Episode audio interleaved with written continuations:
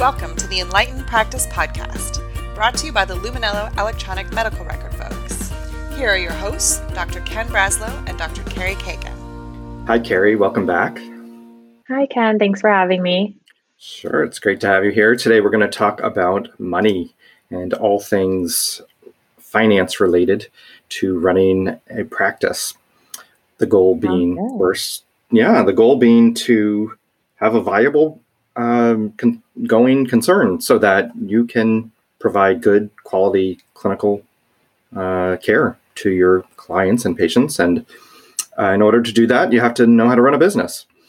And mm-hmm. we've talked in other podcasts about um, different angles on that. But today we're going to talk about how d- does this actually work with the money coming in and going out and to get very specific with the mechanics of it. Um, when I was in training, I um, was on a salary basis, and I think at the very beginning, like uh, in orientation, you just gave them your checking account um, number, and the money just showed up magically yeah. at the yeah. end of the month or on the first of the month, and that was the extent of how much I thought about it. Um, mm-hmm so it's a little bit different when you're running a private practice and it's very workable but it just requires a little bit of setup um, mm-hmm. so we should be thinking about uh, how do you like actually take the money in um, and how do you go about doing that in a way that's um, works for your practice and works for your patients and clients and represents how you want to run a practice that is both taking care of people and is also a business. And how do you reconcile those uh, those two? And then um, what should you do with the money when it comes in? And then how do you keep track of all of it? So that's what we're going to talk about today.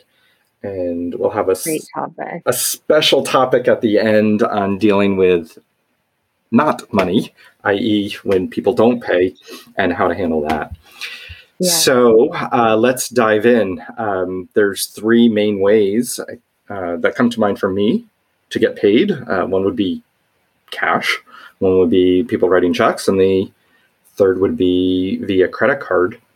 I mm-hmm. think in the old days, checks were how it was done typically. Of mm-hmm. course, with checks, um, you what's on the check is what goes in the account. Um, there's no fees deducted like there are for credit cards. On the flip side, with checks, you have to actually deposit them, which used to be more painful. Uh, you'd actually have to go to the bank and either mm-hmm. stand there at the ATM or go to the teller. And so you were paying with your time just in terms of depositing checks. Um, right. And on the I guess an, another consideration is then it it was up to the patient or client to write you a check, and sometimes they do that right on time, and sometimes they don't. And so mm-hmm. that can be challenging. Of course, you can bring that into the therapy and say, this is mm-hmm. good material for us to process. Uh, right. But you, there's lots of good material to process in therapy as well. And that may not be what you want to be talking about or what they want to be talking about, but it has to be dealt with. Yeah. So then there's credit cards, which mm-hmm. I feel like nowadays it's everything is paid via credit card or almost everything. So it's right. really commonplace outside of therapy, um, just in general in life and in the um, healthcare and medical related fields. So much is paid by mm-hmm. credit cards. So I think when maybe 10 years ago, it seemed maybe a little weird, like paying mm-hmm. for your therapy or your med check with a credit card. But my sense is it's not as big of a deal now. Um, it just doesn't have that weird factor, but it does cost the clinician money. They don't collect everything uh, right. that they're billing. On the flip side, they are not spending the time collecting.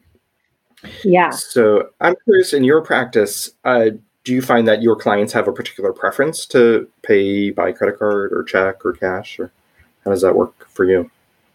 Yeah, I find that most uh, want to pay by credit card. It's the most convenient, especially if you can set it up in such a way that it's kind of a one something that's uh, a process that they go through one time. Like in the first session, they might give you their credit card information, and then from then on, you just kind of automatically charge them and they don't have to worry about it and they don't have to remember. So I do feel like there's a lot of value in the convenience for the client as well as for the therapist. Um, and yes, it does come at a cost, a certain percentage um, in credit card fees. And I think it really is personal preference, but also it depends on your business model if that's a cost that you feel you can take on or if it is worth the um you know if it's worth the the fees.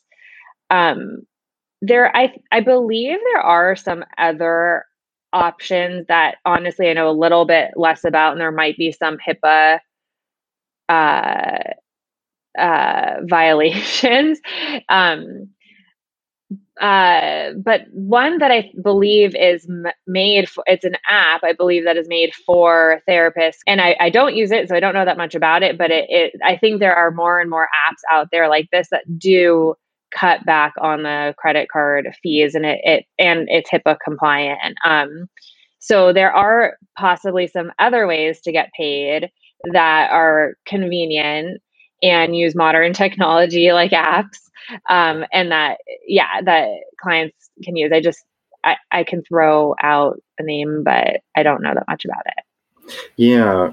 Well, it's interesting with credit cards, you don't have to worry about HIPAA as much. There is an exception in HIPAA for financial transactions because otherwise, essentially, nobody would ever, no bank would ever be able to run any healthcare related transaction because right. there's always. A name and a billing party. So it, yeah, it just the system would fall apart. So there is a carve out in HIPAA for it. On the flip side, with credit cards, you then have to think about PCI compliance, which is the credit card uh, industry's way of protecting credit card data. And so it's really important as a practice that you think about what your policies are going to be for who is going to enter that credit card uh, number, it, whether it's in an app or integrated within the EMR or just um, you know run in a standalone kind of way.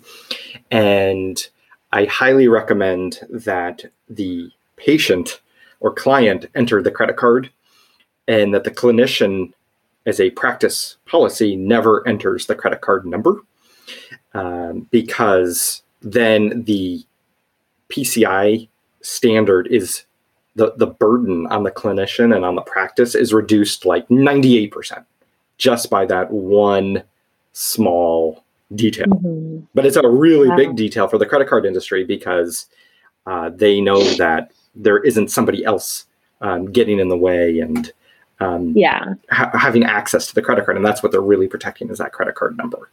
So, yeah. so that is something to think about with setting up credit cards and ideally whatever merchant or whatever system you're using you you are going to have to attest yearly to being PCI compliant. And if you have a system that uh, works well for you and that makes that process go really quickly um, that's great. Sometimes that first year it takes a little time to go through the the questionnaire because you've never done this before. But then in the following years it's just has anything changed? No okay, submit. Mm-hmm. So uh, it's just yeah. a, a, minor point to think about. Mm-hmm. Uh, okay, so the other thing to think about with the cost of credit cards that comes to mind is if you don't take credit cards and you have a patient or client who ends up never paying their bill, how much does that cost you? Mm-hmm. And you'd have to crunch your own numbers and see um, that that does happen. And so we can come back to that a little bit later. Okay, let's talk a little bit about how do you actually uh, bill your clientele. Um, let's let's give a few different scenarios. One is standard weekly therapy client. One is somebody you're seeing for therapy, but just um, uh, as needed or every other week or just anything not weekly, and then for med checks. Um, so mm-hmm. I, will speak to the med. Why don't you start with your weekly clients? How often do you bill them? Yeah, I require payment at the time of session. Um, that's my policy. Um, I prefer, um, you know, from a cash flow perspective on the business side, but also um, uh, it also eliminates the need for me to come up with a system of to remember to, to bill clients or send invoices. I like to just have everything done day of. Um, it used to be in person, right then and there. We we might exchange you know we might do the the fee exchange now it's all done you know remotely and i have credit cards on file um, so i require weekly um, payments of course i'm open. There's always exceptions or if for whatever reason a credit card is expired or something like that like i it's okay to from a clinical perspective or you know to for there to be exceptions. But i personally prefer a weekly um, cadence with that kind of stuff less to remember for for me mm-hmm. for the therapist. Um i so would be curious end, i i was just curious at the end of the day do you run all the transactions at once or um, is it while the client is in the office or? Now as remote as a remote therapist since i'm only working over video um, it's at the end of the day. It used to be in the session with the client they would actually hand me a credit card and i would swipe it but now i have a whole different system that's all um, i don't use a, a, the swiping machine um, but so now it's just at the end of the day um, and but I do know of therapists who do um, who do accept payments monthly. Like they send out an invoice, and then a client might send that. You know, then they might either run it through credit card, or a client would send them a check. So I would be curious to hear what you do or what your experience has been with. Sure. So the way I do it is if it's a med check or is just somebody I'm seeing for therapy, but not on a particularly regular basis, not not weekly. Uh, typically run those um, soon after the session. Their credit card is already on file, so I tend to batch them and just do them all in a in a bunch, and just look at the accounts receivables, and I can run the credit card right from there. Um, but um, there's a a feature that um, we use that's called um, auto pay. And so if you create an invoice and you set an auto pay date, then the system actually is now running the credit cards automatically. So that's uh, even nicer because I don't need to do anything and it gets uh, the job done and I get notified if it has been successful or not uh, on mm-hmm. that day. So mm-hmm. that's where my practice has gone lately if it's a weekly therapy uh, patient, I tend to bill them once a month because it's fine. Uh, I don't, even with the auto pay feature, uh, each time you run a credit card, there's a small fee just for the act of running it. Uh, mm-hmm. And but that's tiny. It's just, you know, cents. That's not the main reason. It's more just simplification so that somebody gets used to just paying once a month or having it automatically charged once a month instead of weekly. But I could see either, and I, I would be curious uh, in the community what percentage of therapists are billing monthly versus weekly. I would guess there's a, a fair number of both camps, and mm-hmm. you could make good arguments in either direction for that. Mm-hmm. Yeah. Um, yeah. I um, even before being remote, um, I hardly ever met with anyone who wanted to pay by check. Um, yeah. First of all, it uses like session time. People would like, you know, fiddle in their purse looking for the checkbook and, you know, yeah. write out. And I'm just sitting there and it's like tick, tick, tick. You know, I hate to use session time for that. Uh, right. So that that's one component. Um, and um, yeah, cash did not come up. Um, so it was mostly being able to have the ability to accept credit cards was um, at that time not a lot of people were doing it so I, th- I, felt like it was a marketing advantage for my practice but now right. so many people do it it's just expected that you uh, take credit cards the other thing that's nice about taking credit cards is that um, a, a, fair number of my patients have hsas or fsas through mm-hmm. their work and they get a debit or some sort of card to use with it. And so being able to accept that makes their administrative burden significantly less in terms of they yeah. don't have to um, file for reimbursement um, the same way as if they wrote me a check from that account or from their own personal account. So, okay, so this makes sense. So somehow or another, um, the the money comes in either you're going to the bank or taking pictures of your checks and sending them mm-hmm. in through your mobile deposit or the you run the credit card or the credit cards automatically run and in your business checking account the money appears so i guess we should um, go back a step and say you need to set up a business checking account and um, they're i don't think they're that complicated it's just a checking mm-hmm. account associated with mm-hmm. your business's tax ID. So maybe we should go mm-hmm. back first step and say you should set up a tax ID first. And that takes about one minute. And so yeah. uh, if anyone's wondering, go to the, you can just Google IRS uh, create my own tax ID for my business. And it will take you right to the IRS page. And it is a few steps and you should never be using your social security number to bill your patients or clients for obvious identity theft uh, concerns. Um, so if you're a solo practitioner, i.e., you're not doing any special paperwork to incorporate or become an LLC, if your state allows it, get an EIN, employer identification number. It's your business's tax ID, and you take that. The IRS mm-hmm. will auto auto generate a PDF for you in five seconds that has your new number. And then you go to your bank and you say, I'd like to open up a business checking account, and here's my EIN number. Mm-hmm. And the reason you should do this and not just have money come into your personal checking account is it's a mess if it goes into mm-hmm. your personal checking account because yeah. if you ever get audited or you just uh, need to go to a bank to get a loan or for your accountant for taxes at the end of the year. You really mm-hmm. don't want all of that information being mixed. It will take you so much time to unmix it. You might as well just yeah. do it right from the beginning.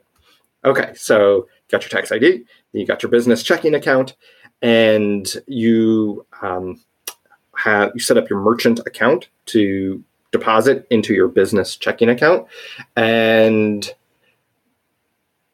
I guess you should say you should set up a merchant account if you want to accept credit cards.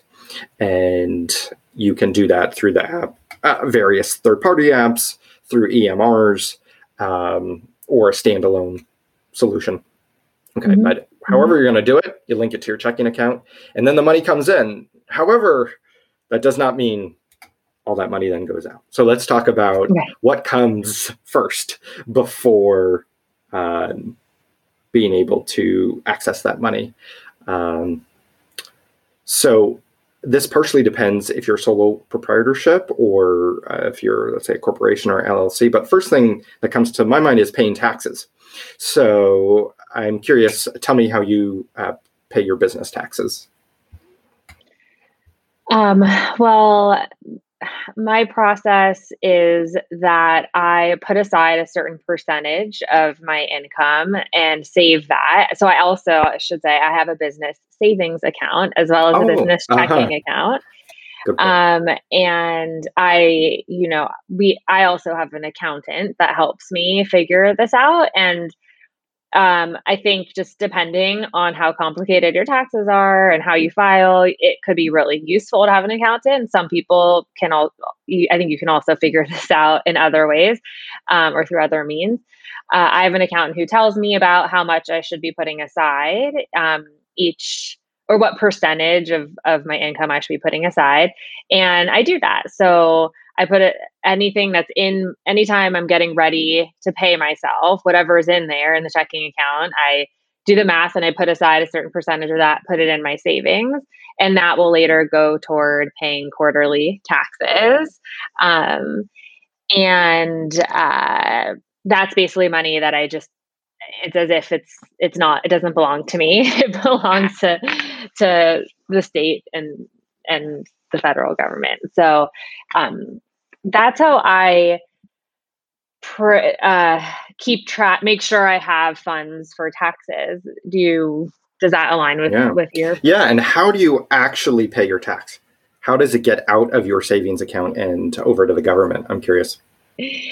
Uh, well, this is where it's helpful for me to have an accountant who, uh, you know, sends me the information with what my estimated quarterly payments are, um, and along with that, links to pay the. I'm in California, so to pay California taxes as well as federal taxes, and then I literally online. I never. I do everything online. I click these links and I follow the guide. It's really straightforward. Um, and at the end of all of that, I type in the account information, the savings account information that then, uh, you know, then the money is taken out of the savings account by, um, you know, either the IRS or um, the or California. Um, and it's all electronic and actually really quick and easy, especially once you've done it once and you'll do this. If you pay quarterlies, you'll do this four times a year. So you get familiar with the process. Yeah. So there's um, a, the IRS runs a site called EFTPS. I think that's what you're referring to. And that's how you can uh, tell the IRS how much to extract from your checking or savings account. And you can set that up to be automatically done quarterly, or each quarter you can go in and put in a unique amount. And uh, same in California, this the state um, franchise tax board has a similar kind of thing. and most states, I presume, try to make it easy for them to get their money. Yeah. Um, so, so that is as a solo practitioner because you are um, at the end of the year filling out a Schedule C on your taxes. And so you need to report how much did you pay in estimated taxes throughout the year. And if you didn't pay your estimated taxes, two things happen. One, you have a big tax bill. And second is that you get penalties and fines because the government is expecting that you will pay as the money comes in. And for solo practitioners, that's quarterly.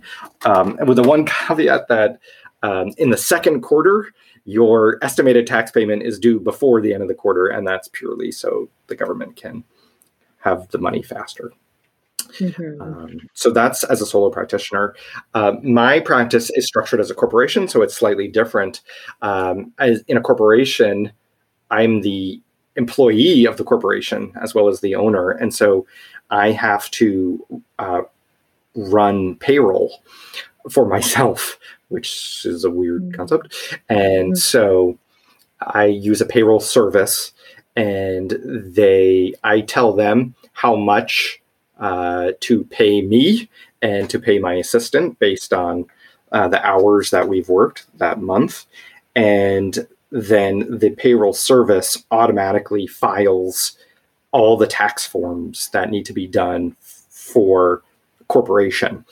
And it is not cheap, that service, but it is so worth it because I have less than no interest in filling out monthly tax forms for the state and the government. And they just do it with, you know, a few clicks. And so in that sense, because I'm paying myself monthly, taxes are being automatically withheld monthly. Mm-hmm. And so a portion of the money comes out of the business checking account and goes straight to the government automatically. And then a portion goes into personal checking account.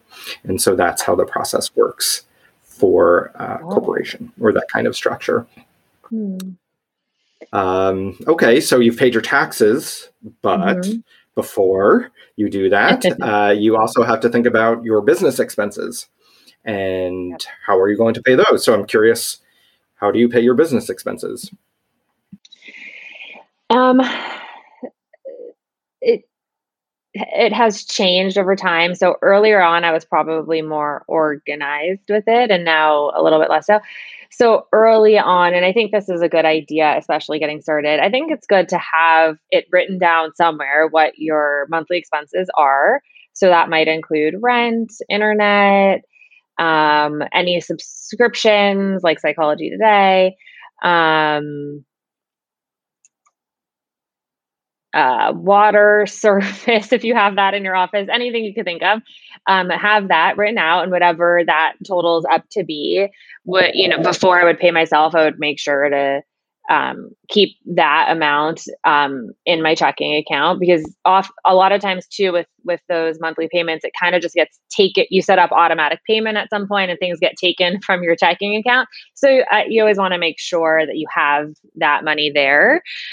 Um, and so accounting for that, um, I would I, I would then whatever is left after that, I would pay myself with. Oh, the other thing I wanted to say too before I pay myself is um, I also put aside every time I go to pay myself, I put aside um, extra money on top of what I'm putting aside for taxes, on top of what I'm putting aside for um, monthly expenses. I also just put aside extra that will eventually go toward um, a retirement fund that I contribute to at the end at the end of each, or you know, at April 15th, like at the end of each tax season.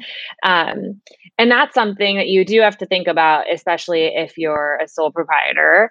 Um, starting to contribute to retirement. And so um, I I save extra money every month for that, just out of habit. Um, if for some reason I really needed cash for some some business expense, like maybe there was an extra um, a training that I wanted to go to or something like that, you know, it's not urgent, but I try to make it a habit to save for retirement. Um, so after I put aside money for all those things, then what's left goes into my personal checking account, um, which is just simple. Since my business and my personal account are all through the same bank, it's just a simple uh, transfer. Um, and I do that for me, I do that once a month. I know some people who do that once a week um, that just is too much math for me. To, like I, too quick of a pace. So I like to do that monthly. Um, and that's how eventually I end up seeing the the cash in in my personal checking. Okay. Um, so that brought up a couple of thoughts. One is I think uh, retirement is a good podcast for us to be thinking about yeah. and how to yeah. how to think that through. Uh, yeah. But a little out of scope for today. Um, yeah. It's a it's a great topic to think about though. Um, second is a business credit card. Uh, mm-hmm. I think just oh. um, worth mentioning that probably easiest to uh, pay any recurring bills you have um, on the business credit card. And again, keep don't put it on your personal credit card because it is a mess if you get audited mm-hmm. or your accountant is needs to see your expenses at the end of the year. And if it's your personal and your business expenses combined, it's just asking for um, a lot of time to be wasted. So mm-hmm. set up a business um, credit card that is automatically paid from your business checking account, and mm-hmm. everything will be in a nice package. Um, mm-hmm. Of course, some things like a rent, it's hard to pay through a credit card. So for those kind of expenses, uh, most banks offer like online bill pay, and mm-hmm. you do that from your business checking account again, so you can keep everything in the same place. Um, okay, so going back to my scenario, I, I went a little bit out of order. I don't pay, I don't run payroll on myself until I've paid all my business expenses, because I better make mm-hmm. sure they're paid. Mm-hmm. Then I run payroll and a big chunk of that goes to the government first, and then I get the scraps that are left over.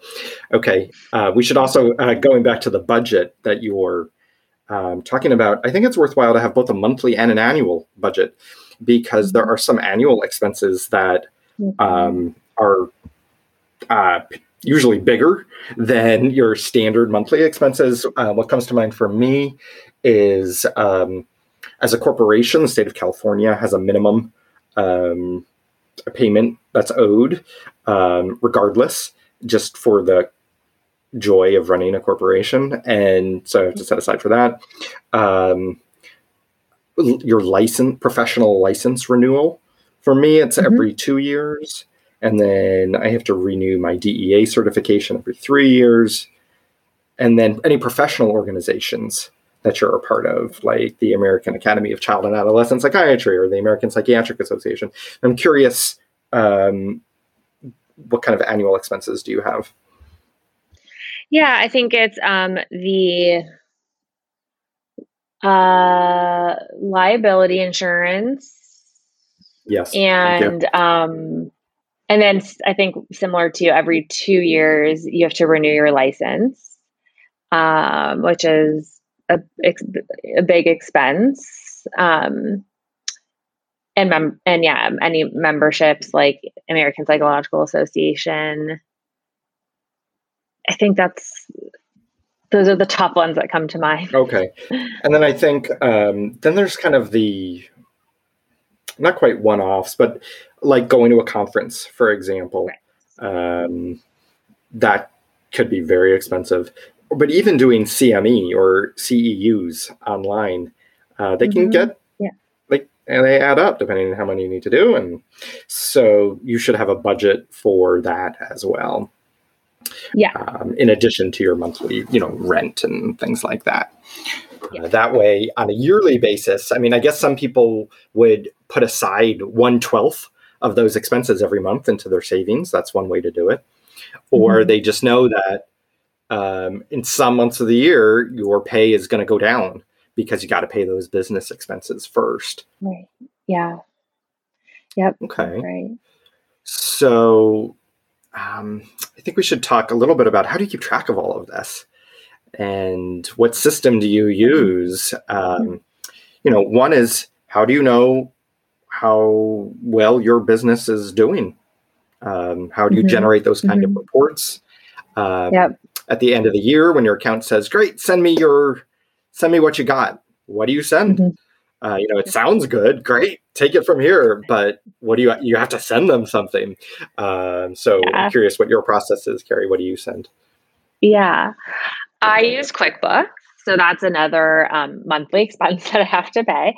Um, and it through QuickBooks is how I can track you know all my business expenses and sort you know sort that for my accountant um, I do have to confess that this is an area that I find confusing and stressful and where is something that I like to pay like this is a, a, I would choose to pay someone to help me here and it for me that's actually more budget friendly than spending the time. So I also actually have a bookkeeper who helps um, reconcile my QuickBooks to make sure that everything is um, you know looks looks the way that my accountant needs it to to make sense of my books um, as you can see this is why i hire someone to help yeah. me and at the end of all of that at the end of every year uh, my accountant gets what gets a report called a profit and loss and that's how um,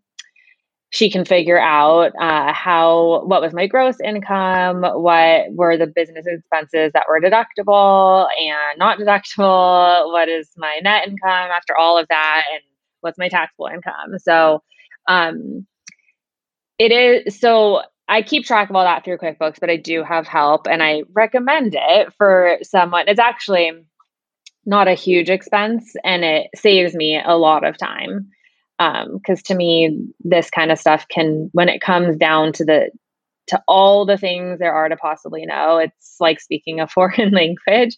Um, so i do the best that i can keeping track of things and sorting things in quickbooks but then at the end of it all i have someone look it over for me. That how do you sense. keep I, I think a lot of people do that. Well the way i did it when i first started out was i actually hired a quickbooks expert to come train me. I realized after how many years Genius. of being in school, um, I had no clue how to do any of this. And they, it was the first time that I felt like I was back in middle school. they would be like, okay, now, Ken, pretend you got this amount of money and this expense. Go into QuickBooks and enter it. And I'd be like, do do. Did I do it right? And they're like, no. uh, but anyway, I learned through trial and error. So that first year I was in practice, I did have the QuickBooks person um, look over what I was doing and tell me how I was screwing up. And then I figured it out from there. Um, yeah.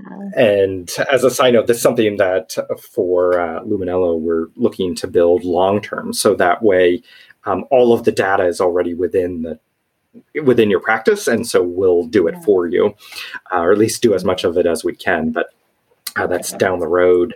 Um, so yeah i um, use quickbooks and i reconcile it with my checking account every few days. So that way nothing gets out of line because when i started out i was like reconciliation boring could care less. And I would go months and then it would be like totally not matching. And I would stare at the screen like a deer in headlights, going, mm-hmm. I really should have not waited this long. And it would be a painful process to figure out what was entered twice or what wasn't entered. And now I just do it every few days and my bank has a way to send that info directly into QuickBooks and so I can like see it instantly. Wow. And then and so I spend like probably two minutes on this every three days, as opposed to like wow. a day and a half on it on a weekend. Yeah. You know, the monthly, the way I was doing it before. Uh, and then at the end of the year, for the accountant, for, since I run a corporation, I have to give them a profit loss, a balance mm-hmm. sheet, a mm-hmm. general ledger, um, and um, and the reconciliation to prove that I've done it. Mm-hmm. Um, because the accountant um, is going off that the data you're giving them. They're not auditing right. you, and right. they want to know they're working with data that is clean. Um, exactly. They don't want themselves in a position where they're going to get accused of um, saying, "Well, you prepared a tax return and you didn't pay the government enough. So right. Uh, right. it's in their interest to make sure your data is clean as well as your own interest. Exactly. Okay. Yeah. Well, um, I think we have taken the this one uh, as far as we probably got. I, let's say for a different podcast. I'm sorry. Earlier on, I teased yeah. uh, with dealing with patients and clients who don't pay, but I think we should save that for another um, podcast. And we could also just talk about how do you get paid more while you're at it, yeah, and um, yeah, how to think that through. But I think this is a good primer in the the mechanics of of billing. So thank you very much. Yeah, uh, always appreciate the time, and uh, look forward to talking soon. Me too. Take care. Bye-bye. Bye. If you liked today's podcast and want to hear more, follow us on Apple Podcasts, Google Podcasts, or Spotify. And if you have a question you'd like to be discussed on a future podcast, send it to enlightenedpractice at luminello.com. We'd love to hear from you. Until next time.